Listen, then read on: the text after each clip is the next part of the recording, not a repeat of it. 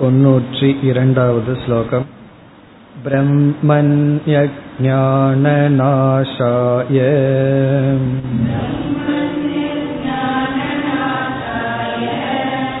वृत्तिव्याप्तिरपेक्षिता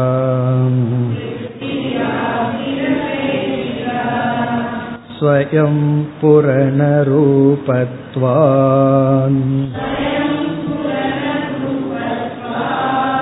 नावास उपयुज्यते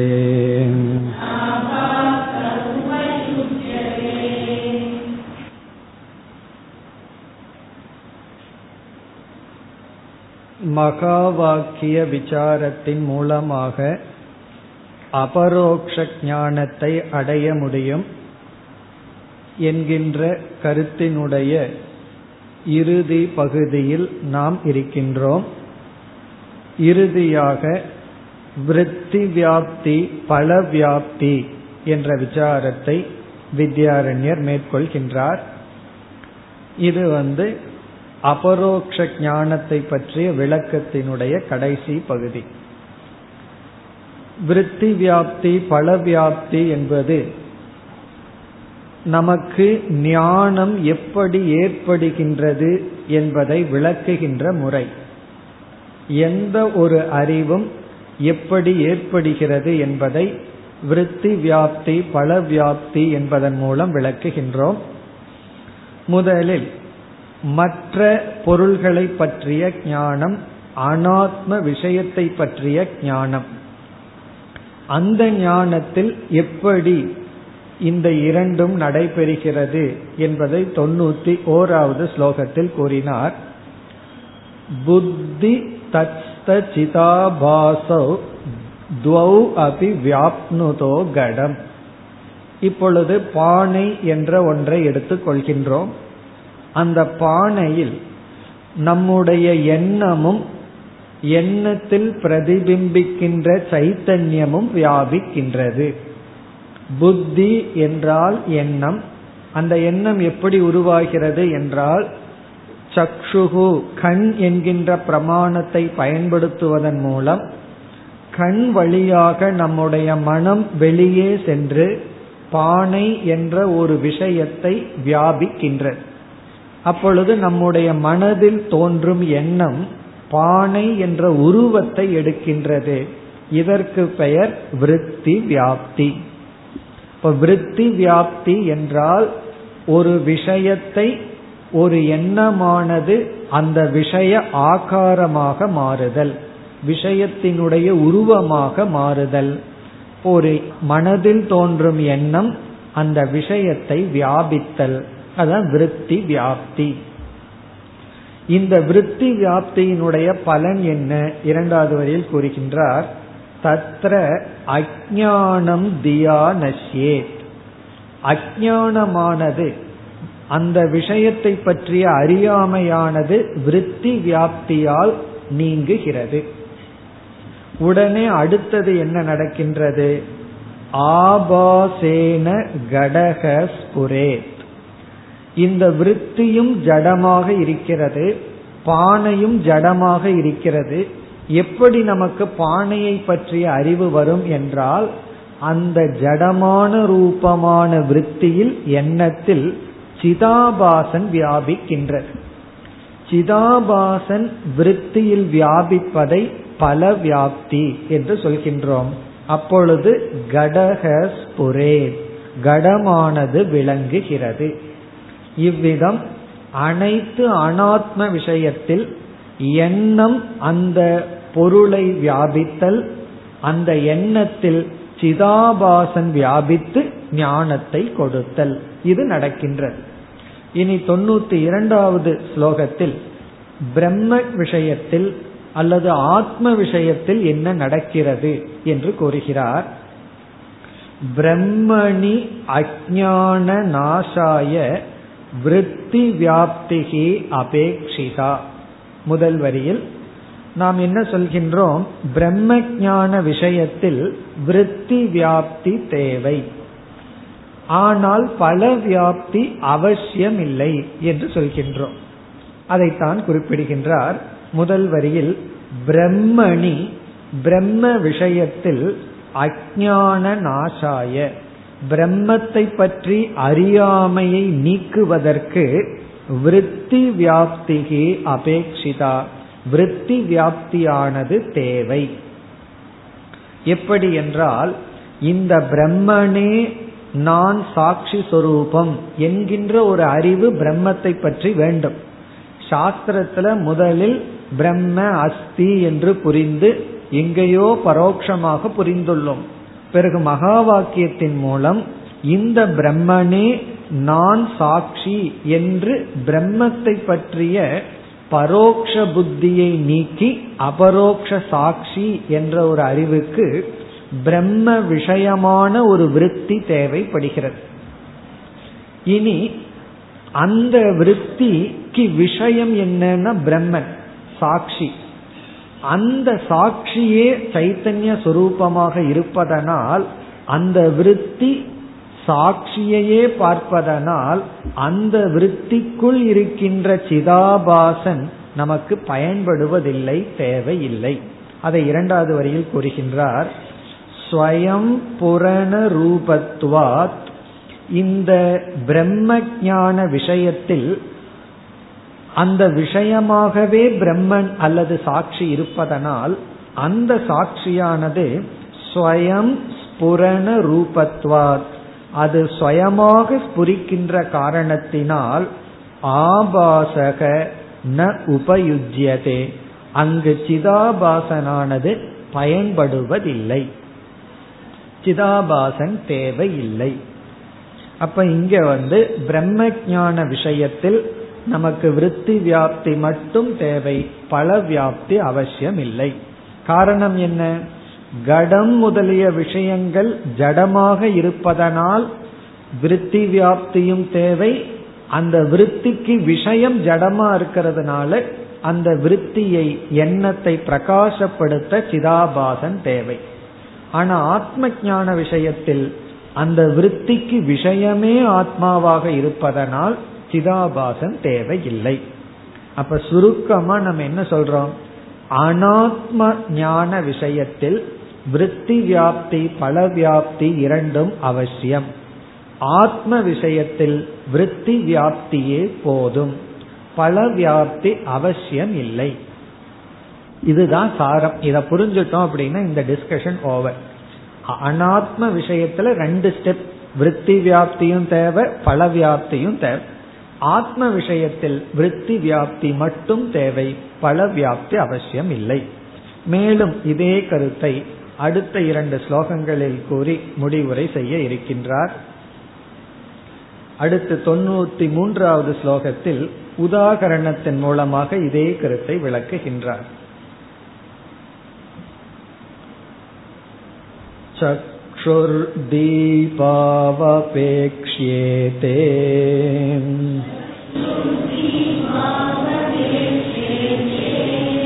गडादेर्दर्शने यथा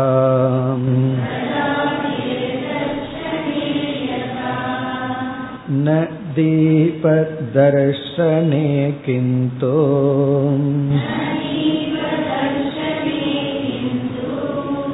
चक्षुरेकमपेक्ष्यते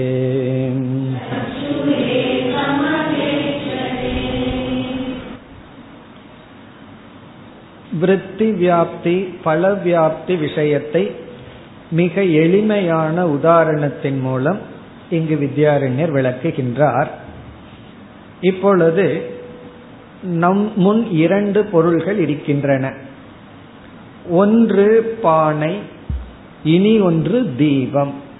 இப்படி ரெண்டு பொருள் இருக்கு. இப்ப நம்ம என்ன புரிந்து கொள்வோம்? பானைன்னு ஒரு பொருள் ஒரு ரூம்ல இருக்கு. இனி ஒரு ரூம்ல தீபம் எரிந்து கொண்டு இருக்கின்றது நாம ரூமுக்கு வெளியே இருக்கோம். உடனே நம்ம பானை இருக்கிற ரூம்குள்ள போறோம். இது வந்து இரவு நேரம் அப்படின்னு புரிந்து கொள்வோம். இப்ப இரவு நேரத்துல இரண்டு அறைகள் ஒரு அறையில பானை இருக்கு இனி ஒரு அறையத்துல ஒரு மெழுகுவர்த்தி தீபம் எரிந்து கொண்டு இருக்கிறது இப்ப பானை இருக்கின்ற அறைக்கு சென்று நம்ம வந்து பானையை பார்க்கும் பொழுது நமக்கு என்ன தேவைப்படுகின்றது? கண்ணும் தேவை. கண்ணு முதல்ல தேவை பானையை பார்க்கணும். சரி கண்ணு இருந்தாலும் மட்டும் போதாது பானை விளக்க தீபம் தேவை. அங்க வெளிச்சம் இருக்கணும். இருள பானை விளங்காது. ஆகவே கண்ணும் தீபமும் பானையை பார்க்க தேவைப்படுகிறது. இதுல நமக்கு சந்தேகமே இல்லை. ஏன்னா இருட்டில் பானை இருக்கு. கண்ணு மட்டும் இருந்தா நம்ம என்ன சொல்லுவோம்? என்ன இருக்குதுன்னு தெரியலன்னு சொல்லுவோம். தீபம் வந்த உடனே பானை இருக்கின்றது அப்படின்னு சொல்லுவோம். அப்போ பானை முதலிய தர்சனத்தில் நமக்கு கண்ணும் தேவை தீபமும் தேவை. இனி இரண்டாவது அறைக்கு செல்றோம். அங்க தீபம் எரிந்து கொண்டிருக்கின்றது அந்த தீபத்தை பார்க்க கண் மட்டும் போதும். அதற்கு இனி ஒரு தீபம் அவசியம் இல்லை ஏன்னா தீபமே சுயமாக விளங்கி கொண்டு இருக்கின்றது இவ்விதம் இப்ப முதல்ல எக்ஸாம்பிள் வந்து பானை என்பது அனாத்மா. இந்த எக்ஸாம்பிள் எதற்கு எதோடு ஒப்பிடப்படுகிறதுன்னு பார்த்தா கடக இஸ் ஈக்வல் டு அனாத்மா. எல்லா அனாத்மாக்களையும் எடுத்துக்கிறோம். ஆத்மாவை தவிர எல்லா அனாத்மாவையும் பானை அப்படிங்கிற ஒரு சொல்லில உதாரணமா எடுத்துக் கொள்கின்றோம். சக்ஷுகு என்ற சொல்லில் கண் என்ற சொல்லானது விருத்தி வியாப்தியை குறிக்கின்றது. இந்த எக்ஸாம்பிள் கண்ணு வந்து விருத்தி வியாப்தியை குறிக்கின்றது. தீபம் வந்து பல வியாப்தியை குறிக்கின்றது. தீபம் பல வியாப்தியை குறிக்கின்றது. அதுவும் ஃபர்ஸ்ட் எக்ஸாம்பிள் முதல் உதாகரணத்தில் அப்படி இருக்கின்றது. இந்த மூன்று கருத்துடன் முதல் வரியை படித்தால் அதாவது முதல் வரிக்கு இந்த மாதிரி கனெக்ஷன் ஒன்று கடக இஸ் ஈக்வல் டு அனாத்மா பானை என்பது அனாத்மா சக்ஷுகு கண் என்பது விருத்தி வியாப்தி தீபம் என்பது பல வியாப்தி. இது வந்து முதல் வரிக்கு தான் இந்த மாதிரி கம்பேரிசன் இனி முதல் வரியை படித்தோமே ஆனால் சக்ஷுர் தீபோ அபேக்ஷியேதே கடாதேகே தர்ஷனே யதா. யதா எவ்விதம் கடாதேகே தர்ஷனே. பானை முதலிய தர்ஷனத்தில் கடாதி ஆதியில அனைத்து அனாத்மாக்கள். பானை முதலிய விஷயங்களை பற்றிய தர்ஷனத்தில் அபேக்ஷியதே இரண்டு தேவைப்படுகிறது. ஒன்று சக்ஷுகோ இனி ஒன்று தீபவ் தீபக. சக்ஷுகு என்றால் கண் தீபம் என்றால் தீபம் வெளிச்சம் லைட் பானை முதலியவற்றினுடைய தர்சனத்தில் நமக்கு கண்ணும் தீபமும் தேவைப்படுகின்றது. இதை நம்ம எப்படி புரிஞ்சுக்கிறோம்? கண் என்கின்ற விற்பி வியாப்தியும் தீபம் என்கின்ற பல வியாப்தியும் அனாத்ம விஷயத்தை பற்றிய ஞானத்தில் தேவை. இதோட ஃபர்ஸ்ட் எக்ஸாம்பிள் முடிஞ்சது. இனி வந்து ஆத்ம விஷயத்துக்கு வருகின்றோம். அதுல வந்து தீபக இஸ் ஈக்வல் டு ஆத்மா. இப்ப இங்க மாறி விடுகிறது. போன எக்ஸாம்பிள் தீபத்தை வந்து நம்ம பல வியாப்தியா பார்த்தோம். இங்க வந்து தீபக இஸ் ஈக்வல் டு ஆத்மா. இனி வந்து கண் அப்படிங்கிறது விருத்தி வியாப்தி. கண் அப்படிங்கிறது விருத்தி வியாப்தி. இந்த எக்ஸாம்பிளுடன் இரண்டாவது வரைக்கு போனால் இரண்டாவது வரைக்கு சென்றால் ந தீப தர்ஷனே கிந்து. தீபத்தை தர்ஷனம் செய்கின்ற விஷயத்தில் சக்ஷுகு ஏகம் அபேக்ஷதே கண் மட்டும் தேவைப்படுகிறது. சக்ஷுகு ஏகம் கண் மட்டும் அப்படின்னு என்ன அர்த்தம்? விருத்தி வியாப்தி மட்டும் அபேட்சதே தேவைப்படுகிறது. எதை? தீப தர்ஷனே தீபத்தை பார்க்க. அப்ப இந்த இடத்துல தீபம்ங்கிறது ஆத்மாவுக்கு ஒப்பிடப்படுகிறது. இப்ப ஆத்ம விஷயத்தில் கண் மட்டும் போதும். அப்படின்னு என்ன கண் இருந்தா தீபத்தை பார்த்துடலாம். இல்லையே அது சுயம் பிரகாசமே ஆனதாச்சு தீபம். எதுக்கு கண்ணுன்னு கேட்டக்கூடாது. அது சுயம் பிரகாசமா இருந்தாலும் அங்க தீபம் இருக்குங்கிறதுக்கு கண் தேவைப்படுகிறது. அதே போல சாட்சி சைத்தன்யம் சுயம் பிரகாசமா இருந்தாலும் அந்த சாட்சியே பிரம்மங்கிற ஞானத்துக்கு ஒரு தனிப்பட்ட விருத்தி சாஸ்திர பிரமாணத்தின் மூலம் வர வேண்டும். இனி இந்த கருத்தை மீண்டும் ஒரு சிறு கருத்துடன் அடுத்த ஸ்லோகத்தில் நிறைவு செய்கின்றார். அதாவது விருத்தி வியாப்தி பல வியாப்தியை பற்றிய விளக்கத்தை நிறைவு செய்கின்றார். தொண்ணூத்தி நான்காவது ஸ்லோகம்.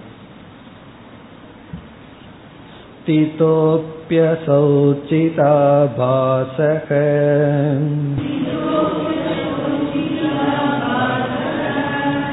ब्रह्मन् एकी भवेत् परम्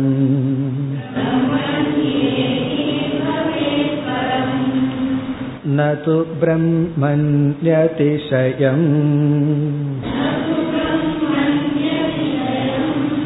फलं कुर्यात् गडातिवत्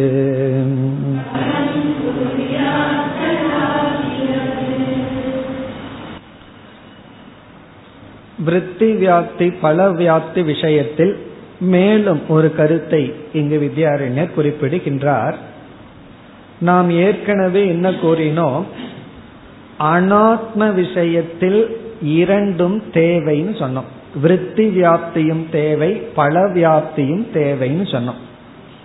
ஆத்ம விஷயத்தில் விருத்தி வியாப்தி மட்டும் தேவை பல வியாப்தி தேவையில்லை என்று சொன்னோம்.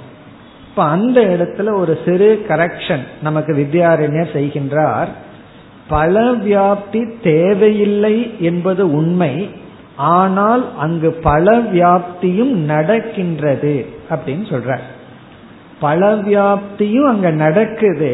ஆனா பல வியாப்தினால ஒரு பிரயோஜனமும் இல்லை அப்படின்னு சொல்ற பல வியாப்தி ஆத்ம விஷயத்தில் இல்லாமல் இல்லை.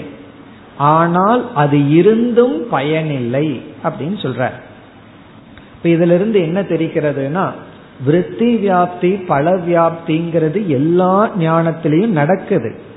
அனாத்ம விஷயத்துல பல வியாப்தி கம்பல்சரியா தேவைப்படுகிறது. ஆத்ம விஷயத்துல பல வியாப்தி நடக்குது ஆனா அது பயன்படுவதில்லை. இருந்தும் பயன்படுவதில்லை.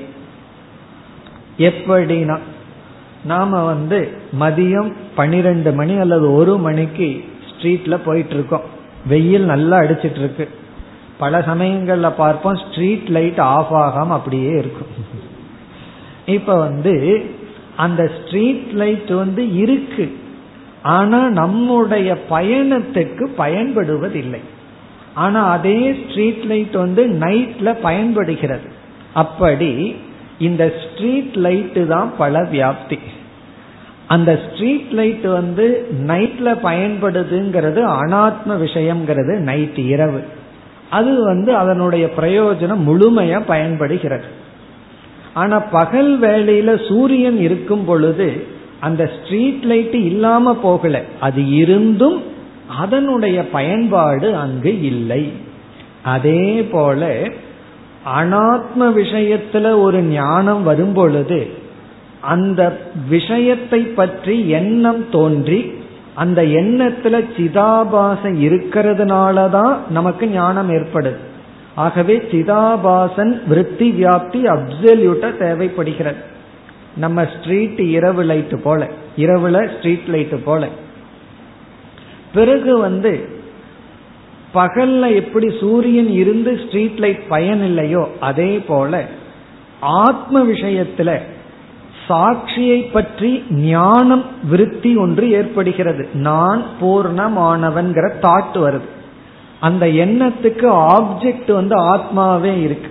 ஆகவே அந்த எண்ணம் ஆத்மாவையே பார்க்கிறதுனால அந்த எண்ணம் ஆத்ம ஜோதியினால புரிக்கும் பொழுது அந்த எண்ணத்துக்குள்ள ஏற்கனவே சிதாபாசன் வந்தாலும் சிதாபாசன் பயன்படுவதில்லை. அதைத்தான் இங்கு கூறுகின்றார். அப்ப நம்ம இப்ப எப்படி கரெக்ட் இறுதியில விருத்தி வியாப்தி பல வியாப்தியை புரிஞ்சுக்கிறோம். விருத்தி வியாப்தி பல வியாப்தி இரண்டும் இரண்டு ஞானத்திலும் இருக்கின்றது. எந்த ஞானத்துக்குமே இந்த ரெண்டும் தேவை. ரெண்டும் இருக்கும். அனாத்ம விஷயத்துல பல வியாப்தி கம்பல்சரியா தேவை. ஆத்ம விஷயத்துல இருக்கிறது பயன்படுவதில்லை. பல பேர் சொல்றாங்கல்ல வயசான காலத்துல நான் இருக்கேன். என்ன பிரயோஜனம்? சும்மா இருக்கிறனே தவிர ஒரு பிரயோஜனம் இல்லை அப்படின்னு சொல்வது போல பிரசன்ஸை தவிர ஒரு பிரயோஜனம் கிடையாது.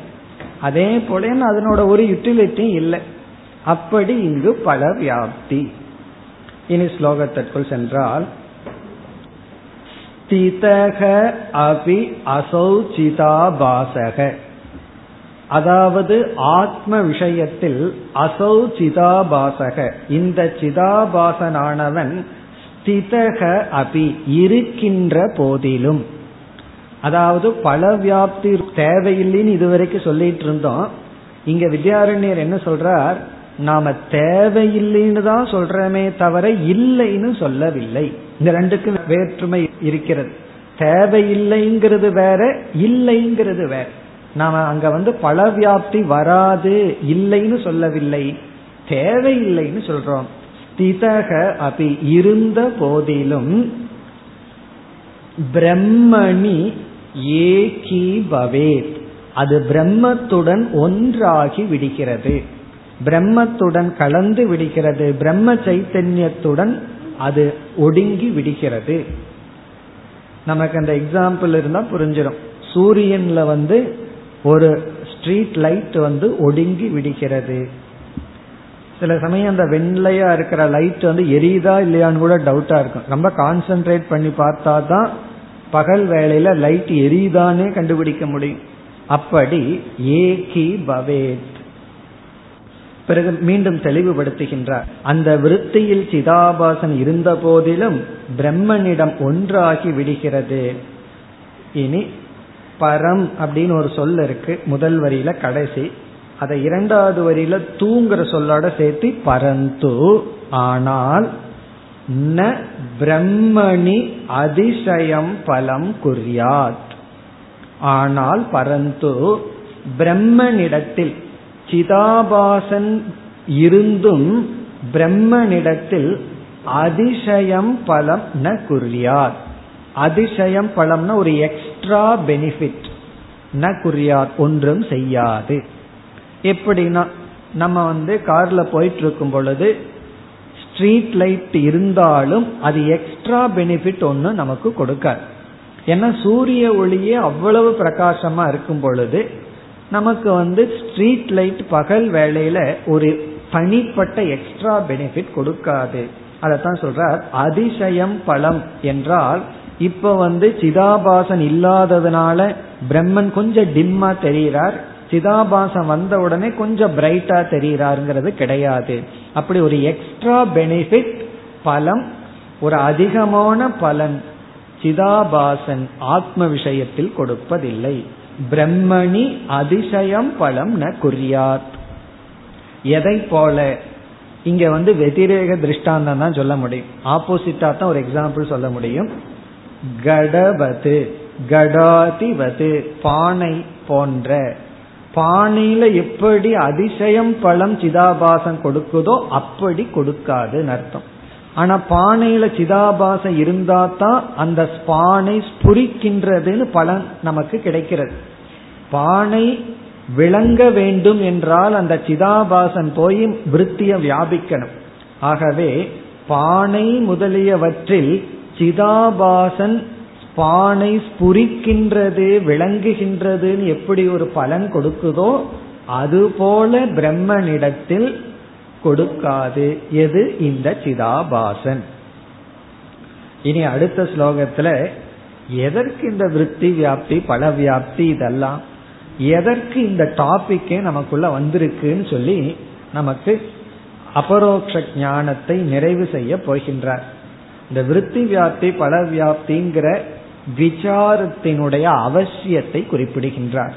நாம எந்த கான்டெக்ட்ல விருத்தி வியாப்தி பல வியாப்திங்கிறத விசாரம் பண்ண வேண்டிய சூழ்நிலை வந்துள்ளது. அதை குறிப்பிடுகின்றார் தொண்ணூத்தி ஐந்தாவது ஸ்லோகம்.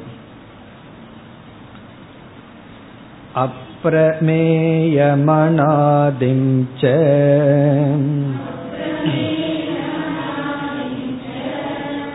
अत्र श्रुतेरितमीरितम्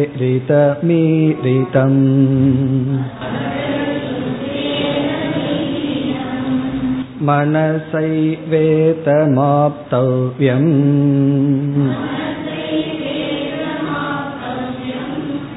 इति दिव्याप्यता श्रुता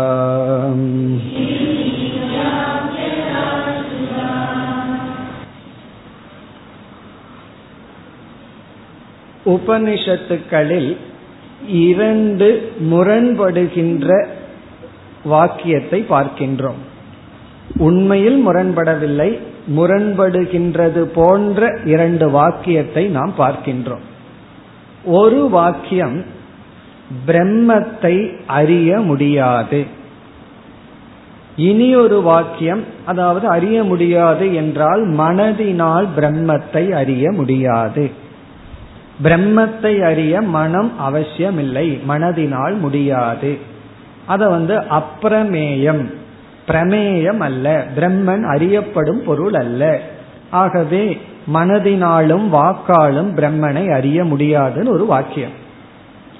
இனி ஒரு வாக்கியத்தை பார்க்கிறோம் மனதினால்தான் பிரம்மன் அறியப்பட வேண்டும். ஜஸ்ட் கான்ட்ரடிக்ஷனை பார்க்கிறோம். ஏதோ வாச்சோ நிவர்த்தந்தே அப்பிராபிய மனசா சக. எங்கு வாக்கானது மனதுடன் பிரம்மத்தை அடையாமல் திரும்பி வந்து விட்டதோ? அப்படின்னு என்ன அர்த்தம்? பிரம்மத்தை பிடிக்க வாக் போச்சா மனதை கூட்டிட்டு? முடியாம ரெண்டும் திரும்பி வந்துடுதான். இனி ஒரு இடத்துல பார்த்தோம் அப்படின்னா மனசை வேதம் ஆப்தவ்யம். மனதுனாலதான் அந்த பிரம்மத்தை அடைய முடியும். என்ன பண்றது? இப்படி ஒரு கான்ட்ரடிக்ஷன் இருக்கே. அதை சால்வ் பண்றதுக்கு தான் விற்பி வியாப்தி பல வியாப்தின்னு இங்கு வித்யாரண்யர் கூறுகின்றார். அதாவது பிரம்மத்தை மனதினால் அறிய முடியாது அப்படிங்கிற இடத்துல பிரம்மத்தை அறிய மனம் அவசியம் இல்லை அப்படிங்கிற கருத்தை நாம் சொல்லும் பொழுது உபனிஷத்தானது பல வியாப்தி தேவையில்லை என்று சொல்கிறது. அப்படி புரிந்து கொள்ள வேண்டும். அப்பிரமேயம் அப்படின்னு சொல்லும் பொழுது அல்லது மனது பிரம்மத்தை அறிய வேண்டாம் அப்படின்னு சொல்லும் பொழுது பல வியாப்தியானது நீக்கப்படுகிறது. பிறகு மனதுனாலதான் பிரம்மத்தை அறிய முடியும்னு சொல்லும் பொழுது விருத்தி வியாப்தி தேவை என்று உபனிஷத் கூறுகிறது. அப்ப இந்த கான்ட்ரடிக்ஷனை எப்படி சால்வ் பண்றோம்னா நமக்கு விருத்தி வியாப்தி தேவை. அத வந்து எந்த வாக்கியங்கள் சொல்கின்றது? மனதினால் பிரம்மத்தை அடைய வேண்டும்ங்கிற வாக்கியம் சொல்லுது. விருத்தி வியாப்தி தே பல வியாப்தி தேவையில்லை அப்படிங்கிறத மனம் தேவையில்லை அப்படிங்கிற வாக்கியம் நமக்கு கூறுகிறது. ஆகவே மனதினால் பிரம்மத்தை அடைய முடியும் மனதினால் அறிய முடியாதுங்கிறத நாம விருத்தி வியாப்தி பல வியாப்தியின் துணை கொண்டு பதில் கூறலாம். ஆனா ஆரம்பத்துல நாம வந்து வேற பதில் சொல்லி சிம்பிளா சொல்லிடலாம் இந்த விற்பி வியாப்தி பல வியாப்தி எல்லாம் கொஞ்சம் சாஸ்திரம் எல்லாம் படிச்சதுக்கு அப்புறம் சொன்னா தான் இன்ட்ரெஸ்டிங்கா இருக்கும். எடுத்த உடனே இதை ஆரம்பிச்சோம் அப்படின்னா அப்புறம் அவ்வளவுதான். கிளாஸே அவ்வியாப்தியா மாறிடும் அதனால நாம் அப்ப என்ன சொல்லுவோம்? தூய்மையான மனதினால் அடைய முடியும் அப்படின்னு சொல்லி மனதினால் அடைய முடியாதுங்கிற இடத்துல அசுத்த சித்தத்தினால் அடைய முடியாதுன்னு பதில் சொல்லலாம். சிம்பிளஸ்ட் ஆன்சர் மனதினால் அடைய முடியாதுன்னு உபனிஷத் சொல்லும் போது அங்க அசுத்தமான மனதினால் அடைய முடியாதுன்னு பதில். மனதினால் தான் அடைய முடியும்னு சொல்லும் பொழுது சுத்தமான மனதினால் தான் அடைய முடியுங்கிறது எளிமையான பதில். கொஞ்சம் காம்ப்ளிகேட்டடா பதில் சொல்லணும்னு சொன்னா அதுக்கு இதுதான். விருத்தி வியாப்தி பல வியாப்தி. அதைத்தான் இங்கு சொல்கின்றார். ஸ்லோகத்திற்குள் சென்றால் அப்ரமேயம் அனாதிஞ்ச ஈதி அத்ர. அப்ரமேயம் அனாதி போன்ற சொற்கள் எல்லாம் உபனிஷத்தில் இருக்கின்றது. அப்பிரமேயம்ங்கிறதெல்லாம் உபனிஷத்தில் இருக்கின்ற வாக்கியம். அப்ரமேயம்னா என்ன? மனம் இந்திரியம் இவைகளினால் அடைய முடியாது. மனதினால் அடைய முடியாது மனம் அவசியமில்லை பிறகு அனாதி என்றால் அது தோன்றவே இல்லை. தோன்றி இருந்தா தானே அதை நம்ம அறிய முடியும் அடைய முடியும். இப்ப அனாதி என்ற சொல்லும் அப்பிரமேயம் என்ற சொல்லும் அத்த ஸ்ருத்தியா இதம் ஈரிதம். அத்தனை இந்த இடத்தில் ஸ்ருத்தியில் ஸ்ருதியின் மூலமாக இதம் ஈரிதம். இதம்னா இது ஈரிதம்னு சொல்லப்பட்டுள்ளது. இப்படிப்பட்ட வாக்கியத்தில் பல வியாப்தி தேவையில்லை என்று சொல்லப்பட்டிருக்கின்றது ஸ்ருதியினால். இங்கு இதம் என்றால் பல வியாப்தி தேவையில்லை என்ற கருத்து அப்பிரமேயம் என்கின்ற சொற்களினால் சொல்லப்பட்டுள்ளது. அப்பிரமேயம் அனாதி போன்ற சொற்களினால் இதம் அதாவது பல வியாப்தி அவசியமில்லை என்ற கருத்து ஸ்ருத்தியினால் ஈரிதம் சொல்லப்பட்டுள்ளது. இனி விருத்தி வியாப்தி தேவை என்பது இரண்டாவது வரியில் மனசா ஏவ இதம் ஆப்தவ்யம். மனதினால்தான் இந்த பிரம்மன் அறியப்பட வேண்டும் என்ற வாக்கியத்தினால் தீவியாப்தியதா ஸ்ருதா. தி விருத்தி வியாப்தி. தி வியாப்தி விருத்தி வியாப்தியானது உபனிஷத்தில் கேட்கப்பட்டுள்ளது. ஆகவே உபநிஷத்துல வந்து விருத்தமான முரண்படுகின்ற இந்த வாக்கியத்தை பார்க்கும் பொழுது ஒரு ஆங்கிள் இப்படி சொல்லி இருக்கு அதாவது பல வியாப்தி தேவையில்லைங்கிறத காட்டுவதற்கு உனக்கு மனசு தேவையில்லை. மனசுனால அறிய முடியாதுன்னு சொல்லி உள்ளது அப்படின்னா எதற்கு எனக்கு மனம்? நான் மனதை நாசம் பண்ணிட்டு போறேனே எதற்கு சாஸ்திரம் படிக்கணும்? இப்படி ஒரு கேள்வி வரும் பொழுது மனசுனாலதான் அடைய முடியும்னு சொல்லுது. ஏனென்றால் நமக்கு விற்பி வியாப்தி தேவை. சுருக்கமா சொன்னா இந்த ஆத்மாதான் பிரம்மங்கிற ஞானம் நமக்கு தேவை. அதற்கு ஸ்ருதி பிரமாணம் தேவை. அப்படி ஒரு விருத்தி உற்பத்தி ஆகணும். எந்த விஷயத்துல? ஆத்ம விஷயத்துல. ஆனா அங்க இருக்கிற சிதாபாசன் பயன்படாததுனால சில இடங்கள்ல உபனிஷத் மனம் அவசியமில்லை என்று சொல்லி இருக்கின்றது. இத்துடன் விருத்தி வியாப்தி பல வியாப்தி விசாரமும் முடிவடைகின்றது. இனி நம்ம எங்கேயோ ஒரு சப்ஜெக்ட ஆரம்பிச்சோம். அதை நம்ம மறந்திருப்போம்னு சொல்லி அடுத்த ஸ்லோகத்துல வித்யாரண்யர் இப்ப நாம எங்க இருக்கிறோம் அப்படிங்கறத ஞாபகப்படுத்தி அடுத்த தலைப்புக்கு அறிமுகம் செய்ய இருக்கின்றார். தொண்ணூத்தி ஆறாவது ஸ்லோகம் आत्मानं चेद्विजानीयात्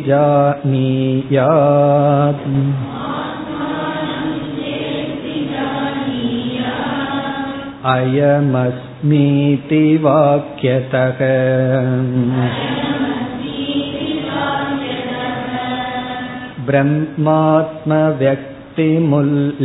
ब्रह्मात्मव्यक्तिमुल्लिख्य यो बोधोऽसोऽभिधीयते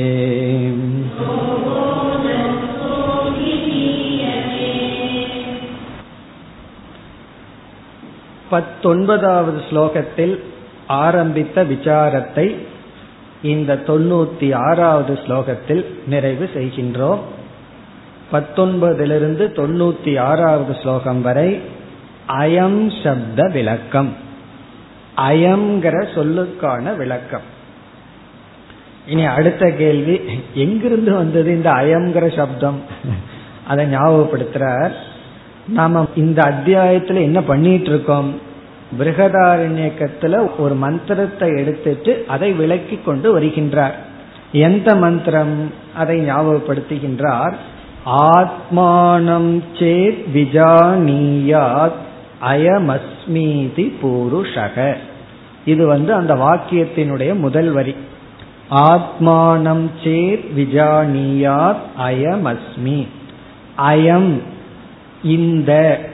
இந்த அயங்கிற சொல்லானது எடுத்துக்கொள்ளப்பட்டது. இந்த அபரோக்ஷமான தெளிவாக விளங்குகின்ற அயம் அயங்கிற ஆத்மா இந்த அயங்கிற ஒரு தத்துவம் பிரம்ம என்று.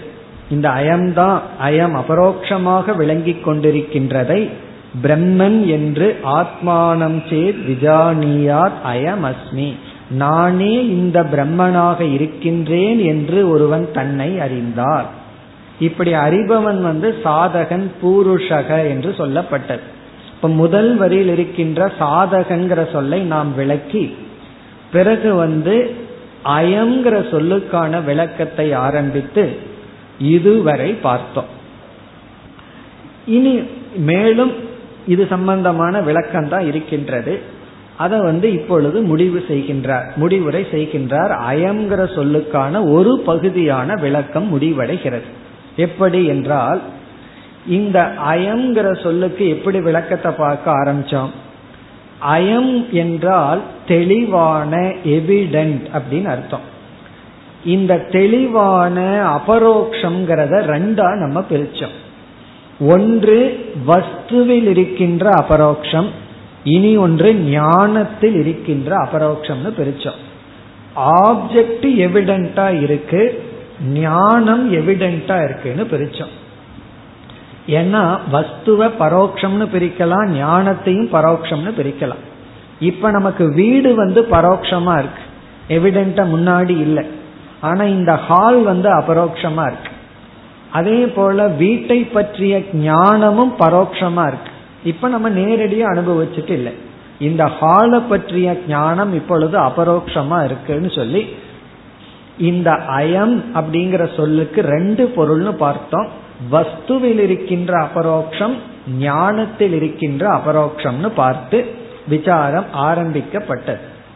அப்படி ஆரம்பிக்கும் பொழுது வித்யாரண்யர் வந்து ஏழு படிகளை அறிமுகப்படுத்தினார்.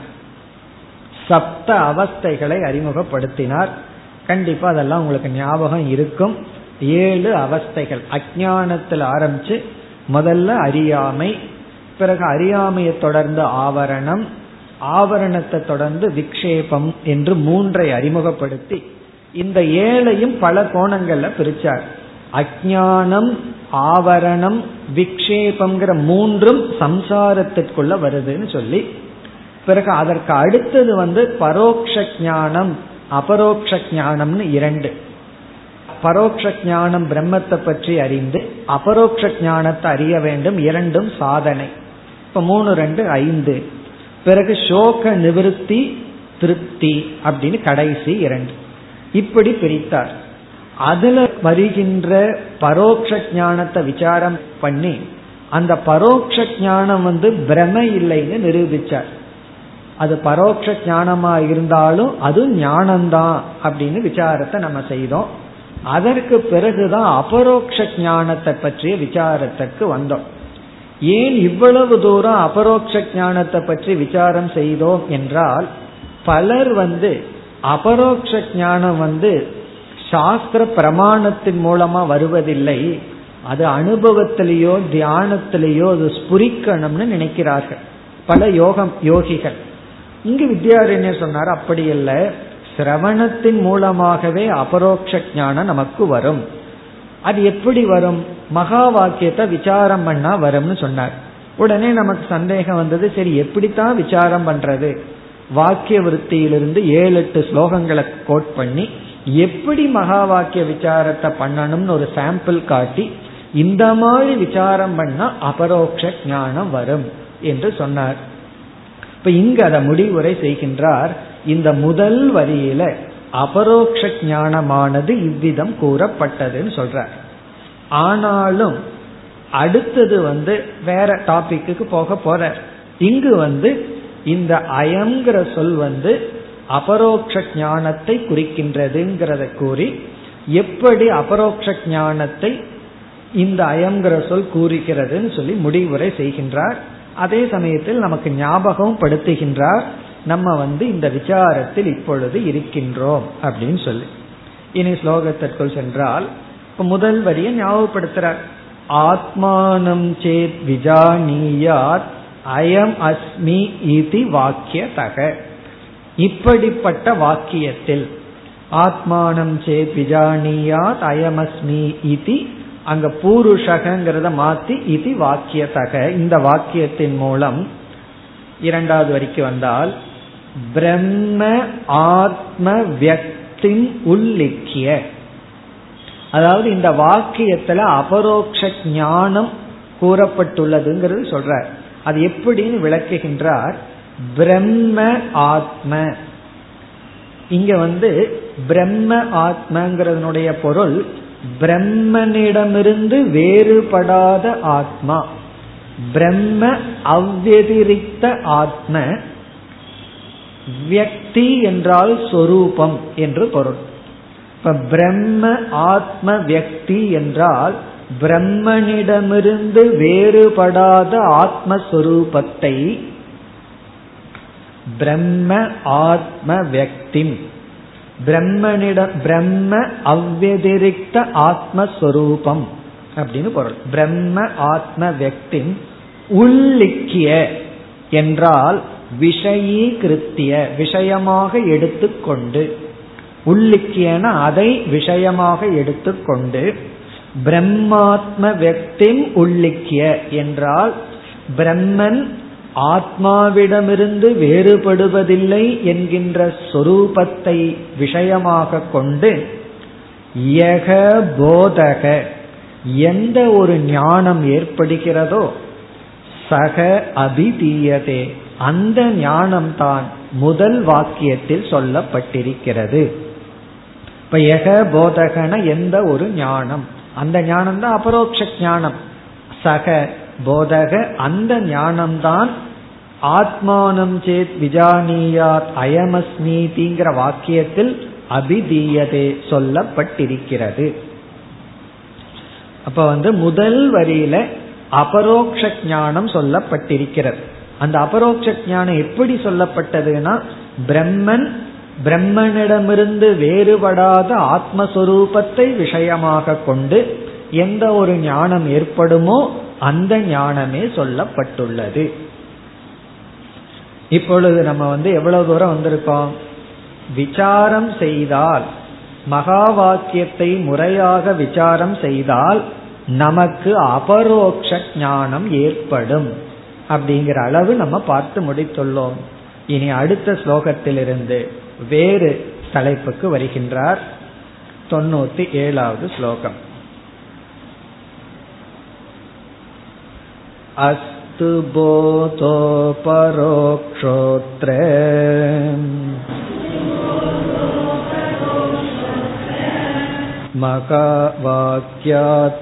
मकावाक्यात्तताप्यसौ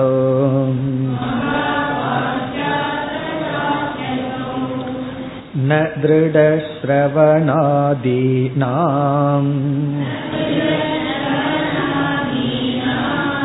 आचार्यैः पुनरीरणात्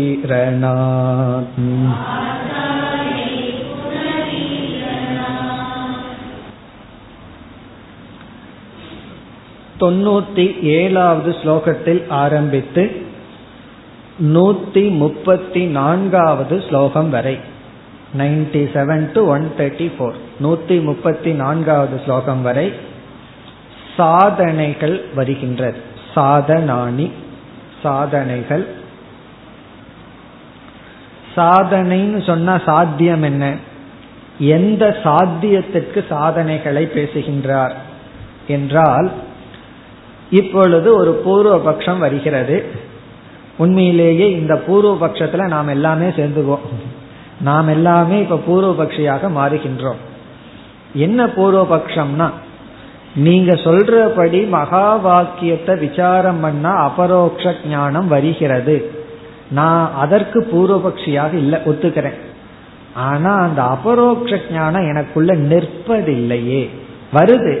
எவ்வளவு வேகமா வருதோ அவ்வளவு வேகமா போயிருது. அது நிற்பதில்லையே அப்படின்னு ஒரு சந்தேகம் நமக்கு வருது. அனுபவத்திலிருந்தே இந்த சந்தேகம் வருது.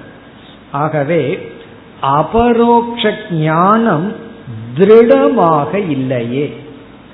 அது நம்முடைய சந்தேகம். அபரோக்ஷ ஞானம் வருதுங்கிறத ஒத்துக்கிறோம். மகா வாக்கியத்தை விசாரம் பண்ண தெளிவா முன்ன வந்து நான் சம்சாரியா இருந்தேன். இப்ப வந்து தெளிவா சொல்லுவேன் நான் எப்படி சம்சாரி? முன்ன வந்து பிரம்மன் தெரியாம இருந்தது. இப்ப தெளிவா சொல்லுவேன் இது பிரம்மன் ஆனா நான் சம்சாரின்னு தெளிவா சொல்லுவேன். இப்ப என்ன வித்தியாசம்னா நம்முடைய சம்சாரம் நமக்கு எவ்வளவு தெளிவா இருக்கு அப்படிங்கறது தான் காட்டுதே தவிர நான் அந்த அபரோக்ஷ ஞானத்தில் நிற்க முடியவில்லையே. இப்படி ஒரு சந்தேகம் வரும் பொழுது இங்க வித்யாரண்யர் வந்து நூத்தி முப்பத்தி நான்காவது ஸ்லோகம் வரை அபரோக்ஷ ஞானத்தை திருட அபரோக்ஷமாக மாற்ற சாதனைகளை குறிப்பிடுகின்றார். ஆகவே சாதனை எதற்குனா அபரோக்ஷ ஞானம் டு திருட அபரோக்ஷ ஞானம். இப்ப அபரோக்ஷ ஞானத்தை ரெண்டா பிரிச்சுட்டார். அபரோக்ஷ ஞானம் திருட அபரோக்ஷ ஞானம்னு பிரிச்சுட்டார். அதாவது அபரோக்ஷ ஞானம் இருக்கு ஆனா உறுதியா இல்லை. ரொம்ப ஷேக்கிங்கா இருக்கு. ஒரு தென்றல் காற்று அடிச்சாலும் கூட விழுந்துரும். அதுக்கு புயல் அடிக்க வேண்டியது இல்லை சில பேர் சொல்வார்கள் வீட்டுக்கு போன சம்சாரி ஆகிறதுல வெளியே போனாவே ஆயிடுறோம். கிளாஸுக்கு வெளியே போகும்போதே சம்சாரி ஆயிடும் வீட்டில் போய் புயல் அடிக்கணுங்கிற அவசியம் கிடையாது. அந்த செப்பல்ல காத்துட்டு இருக்கு எதுனா நீ உள்ள போயிட்டு வா. நான் வெளியே உன்னுடைய ஈகோ ரெடியா இருக்கேன் அப்படின்னு. அதுக்கு இங்க உதாரணம் சொல்ற அதாவது என்னால வந்து ஞானத்தை அடைய முடிகிறது. கொஞ்சம் சம்சாரம் வந்து விவகாரம் வரும் பொழுது விவகாரத்துல நிற்க முடிவதில்லை. ஸ்டாண்ட் பண்ண முடியல. என்னால வந்து இந்த ஞானத்தோட ஒரு டிரான்சாக்சனும் பண்ண முடியல. டிரான்சாக்சன் பண்ணும்போது அந்த பழைய ஈகோ தான் வந்துடுது புதுசா நான் கண்டுபிடிச்சு வச்சிருக்கிறேனே. அகம் அசம்சாரி அகம் சாட்சி. அது நிற்பதில்லை. அது ஏன்? அப்படிங்கறத ஆரம்பிக்கின்றார். உண்மையிலேயே இந்த பகுதியில எல்லாம் வித்யாரண்யர் ரொம்ப பிராக்டிக்கலா பேசுறார். நம்முடைய அனுபவத்துல என்ன இருக்கோ அதை ரொம்ப பிராக்டிக்கலா பேசி நிதித்தியாசனத்தை பேச போகின்றார். நம்ம பல சமயங்களில் நிதித்தியாசனத்தை பத்தி எல்லாம் படிச்சிருப்போம். பட் அந்த நிதித்தியாசனத்தை பத்தி ஒரு புதிய கோணத்துல நம்ம நம்முடைய அன்றாட வாழ்க்கையில அந்த நிதித்தியாசனத்தினுடைய மகத்துவம் அதை எப்படி பின்பற்றணும் அதையெல்லாம் மிக அழகாக நமக்கு கூறுகின்றார். அதனால நமக்கு பிராக்டிக்கல் லைஃபுக்கு பயன்படுகின்ற கருத்தை எல்லாம் நம்ம இனிமேல் பார்க்க போகின்றோம். ஆகவே இங்கு சாதனை பிரதானம் வந்து நிதி தியாசனம் அல்லது அபரோக்ஷ ஞானத்தை உறுதி செய்ய என்ன செய்ய வேண்டும்? அதை படிப்படியா சொல்ல போகின்றார். அதனுடைய ஆரம்பம் இந்த ஸ்லோகத்தில். இப்பொழுது ஸ்லோகத்திற்குள் சென்றால் அஸ்து போதக அபரோக்ஷக அத்த மகா வாக்கியாத் மகா வாக்கியாத் மகா வாக்கிய விசாரத்திலிருந்து அபரோக்ஷக போதக அஸ்து. அபரோக்ஷ ஞானமானது இருக்கட்டும் வருவது என்பது இருக்கட்டும். நம்ம சொல்றோம் இருக்கட்டுமே இதை நான் இப்போ அப்செக்ட் பண்ணல. ஏன்னா நீங்க வந்து லாஜிக்கா சொல்லி அபரோக்ஷ ஞானம் மகா வாக்கிய விசாரத்துல வரும் சொல்கிறீர்கள். சரி இருக்கட்டும். எனக்கு வந்திருக்கோ இல்லையோ அது வர்றதாக வச்சுக்கோ. அல்லது எனக்கே வந்திருக்கு இருக்கட்டும். பூர்வபக்ஷி சொல்றேன் எனக்கு வந்தாச்சு இருக்கட்டும். அஸ்துன லெட் இட் பி இருந்துட்டு போகட்டுமே. அபரோக்ஷக போதக அஸ்து. அத்தனை இங்கு. இப்ப நம்ம செய்யற விசாரத்துல இந்த இடத்துல அபரோக்ஷ ஞானம் இருக்கட்டும். எப்படின்னா மகா வாக்கியாத் மகா வாக்கியத்திலிருந்து அபரோக்ஷ ஞானம் வருவது என்பது இருக்கட்டும். அப்படின்னா நான் அக்செப்ட் பண்ணிக்கிறேன். லெட் இட் பி அது இருக்கட்டும் நான் ஏற்றுக்கொள்கின்றேன். பிறகு ததா அபி. இருந்த போதிலும் அவ்விதம் வந்த போதிலும் அசௌ ந திருடக. அசௌ அபரோக்ஷ வித்யா இந்த அபரோக்ஷ ஞானம் அல்லது அபரோக்ஷ போதக ந திருடக. அது உறுதியாக இல்லை. அது வருது. அபரோக்ஷ ஞானம்ங்கிறது இருக்கு ஆனா உறுதியாக இல்லையே. ந திருடக. அது உறுதியாக இல்லை. இங்க வித்யாரண்யர் ஏற்றுக்கொள்றார். அது உறுதியாக இல்லாத காரணத்தினாலதான் இங்கு வந்து அபரோக்ஷ ஞானத்திற்கு பிறகும் சாஸ்திரம் சில சாதனைகளை சொல்கிறது அப்படின்னு பதில் சொல்ற. அத அபரோக்ஷ ஞானம்ங்கிறது மகா வாக்கியத்திலிருந்து வந்த உடனே உறுதியாகுதுன்னு வச்சுக்குவோமே. பிறகு சாஸ்திரம் வந்து அதுக்கப்புறம் ஒரு சாதனையும் சொல்லக்கூடாது. காரணம் என்ன? அபரோக்ஷ ஞானம் உள்ள போறதும் அது உறுதியா இருக்கிறதும் சமமா இருந்தா அபரோக்ஷ ஞானத்துக்கு பிறகு ஒரு சாதனையும் சாஸ்திரம் பேசியிருக்க கூடாது. ஆனா இங்க வித்யாரண்யர் என்ன சொல்றார்? அபரோக்ஷ ஞானத்துக்கு பிறகும் சாஸ்திரத்துல சில சாதனைகள் பேசப்படுவதனால் அது வந்தாலும் உறுதியா இருக்காதுன்னு நமக்கு தெரிகிறது. அப்படின்னு பதில் சொல்ற எப்படி பதில் சொல்ற ந திருடக அது திருடமா இல்லைங்கிறதுனாலதான் அதாவது நாம சொல்றத வித்யாரண்யர் அங்கீகாரம் செய்கின்றார். நம்மோட வித்யாரண்யர் சேர்ந்து கொள்றார். இப்ப நாம பூர்வபக்ஷியா அவர்கிட்ட போகும்போது அவர் என்ன சொல்றார்? உண்மைதான். நீ மகா வாக்கியத்துல அபரோக்ஷ ஞானத்தை அடைஞ்சும் அது திருடமா இல்லைங்கிற காரணத்தினாலதான் சிரவணாதீனாம் ஆச்சாரியி புனக ஈரனாத் அதாவது சிரவணம் பண்ணணும் அப்படின்னு சாஸ்திரம் ஆச்சாரியர் சொல்றாங்க. எதற்கு அப்படின்னா அபரோக்ஷ ஞானத்தை அடையிறதுக்கு.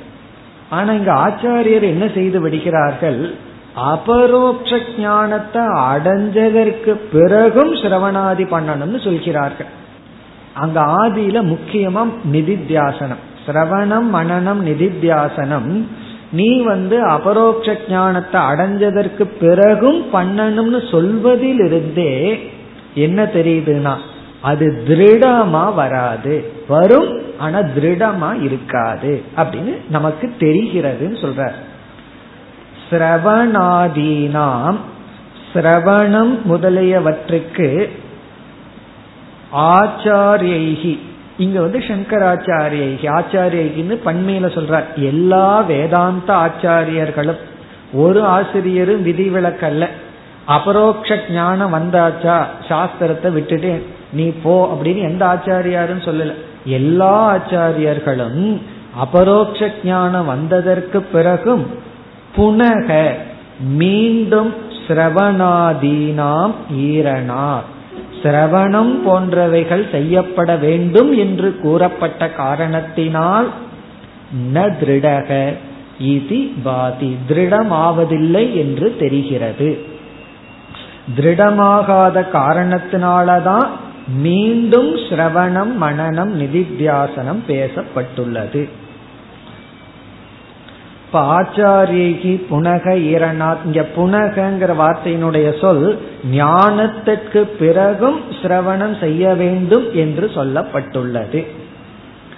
இனி என்ன சொல்ல போகிறாருங்கிறத நம்ம இப்பொழுது பார்ப்போம். அதாவது சங்கரர் போன்றவர்கள் எல்லாம் போன்ற எல்லா ஆச்சாரியர்களும் ஞானத்தை அடைஞ்சதற்கு பிறகும் மீண்டும் சிரவணம் அபியாசம் செய்ய வேண்டும்னு சொல்லி உள்ளார்கள் மீண்டும் மனன அபியாசம் செய்ய வேண்டும் நிதித்தியாசனம் செய்ய வேண்டும்னு சொல்லி உள்ளார்கள். இப்படி அவர்கள் சொல்வதிலிருந்தே மகா வாக்கியத்தை விசாரம் பண்ணி வர்ற ஞானம் திருடமாக வராதுங்கிறத காட்டுகிறது அப்படின்னு சொல்றார். இதற்கு மேல என்ன சொல்லிய போகின்றார்? ஒரு சில ஸ்லோகங்களில் சிரவணத்தை பற்றி பேச போகிறார். அதாவது ரெண்டு மூணு ஸ்லோகத்துல சிரவண லட்சணத்தை சொல்லி சிரவணத்தை இரண்டா பிரிக்கிறார். ஒன்று அபரோக்ஷ ஞானம் வர்றதுக்கு முன்னாடி செய்யற சிரவணம். அது வந்து ஞானத்துக்காகன்னு சொல்ல போற. அந்த சிரவணம் வந்து ஞானத்துக்காக. பிறகு ஞானம் வந்ததற்கு பிறகும் கொஞ்ச நாள் சிரவணத்தை தொடர வேண்டும்னு சொல்ற. அது எதற்குன்னு ஒரு கேள்வி வருது. அதான் ஞானம் வந்தாச்சு சிரவணம் எதற்குனா சிரவணம் வந்து ஞானத்துக்கு பிறகு செய்தால் அந்த சிரவணம் ஞான நிஷ்டைக்கு பயன்படும். அது வந்து ஞானத்துக்காக அல்ல. அந்த ஞானத்தில் உறுதி பெற ஆரம்பத்தில் சிரவணம் பயன்படும்னு சொல்லி பிரிக்கிறார். இப்ப சிலதெல்லாம் நம்ம ரெண்டு முறை மூணு முறை செய்வோம். ஒரு முறை செய்யறது வந்து ஞானத்துக்காக இனி ஒரு முறை செய்யறது ஞானத்திற்காக அல்ல. அதை அப்படியே அனுபவித்து ஊறுவதற்காக. சில பசங்கள்லாம் சில சினிமாவை பத்து முறை இருபது முறை பார்ப்பான். அதுதான் பார்த்துட்டு ஏப்போ ஒரு முறை அப்படின்னு கேட்டா அடுத்த சீன் என்ன வரப்போகுதுன்னு உனக்கு தெரியுமேன்னா அவன் என்ன பதில் சொல்லுவான்? நிஷ்டைக்காக. அவனோட பதில் அதான் இருக்கு. நான் ஏற்கனவே பார்த்ததுதான். இருந்தாலும் எதற்கு பாக்கிறேன்னா அதை நான் மறுபடியும் நல்லா என்ஜாய் பண்ணி அனுபவிக்க விரும்புறேன்பா. அதே பிரின்சிபல் தான் இங்கேயும் ஒர்க் ஆகுது. ஃபர்ஸ்ட் சாஸ்திரம் படிக்கிறது என்னன்னு தெரியாம ஒரு த்ரில்லிங்கா இருக்கும். உபனிஷத் படிக்கும்போது ஃபர்ஸ்ட் அதுக்கப்புறம் குரு வாயை திறக்கிறதுக்கு முன்னாடியே சிஷியர்களுக்கு தெரியும் இதைத்தான் சொல்ல போறார். இப்படி இருந்தாலும் எதற்கு கேட்கிறோம் அப்படின்னா அதில் ஊறுவதற்காக. அப்ப சிரவணம் எல்லாம் செகண்ட் டைம் தேர்ட் டைம் கேட்கறது எதற்காக? புனப்புனக அப்படின்னு ஏன்னா அந்த சிரவணம் வந்து ஞானத்தை திருடப்படுத்தும் அப்படின்னு சொல்ல போற பிறகு மனநம் ஏன்? பிறகு நிதித்தியாசனம் ஏன்னு சொல்லி பிறகு நிதித்தியாசனத்தை பற்றி தான் விஸ்தாரமாக பேச போகின்றார் அடுத்த வகுப்பில் தொடர்வோம் ॐ पूर्णमधः पूर्णमिधं पूर्णात्पूर्णमुदच्छते पूर्णस्य पूर्णमादाय पूर्णमेवावशिष्यते ॐ शान्ति शान्ति शान्तिः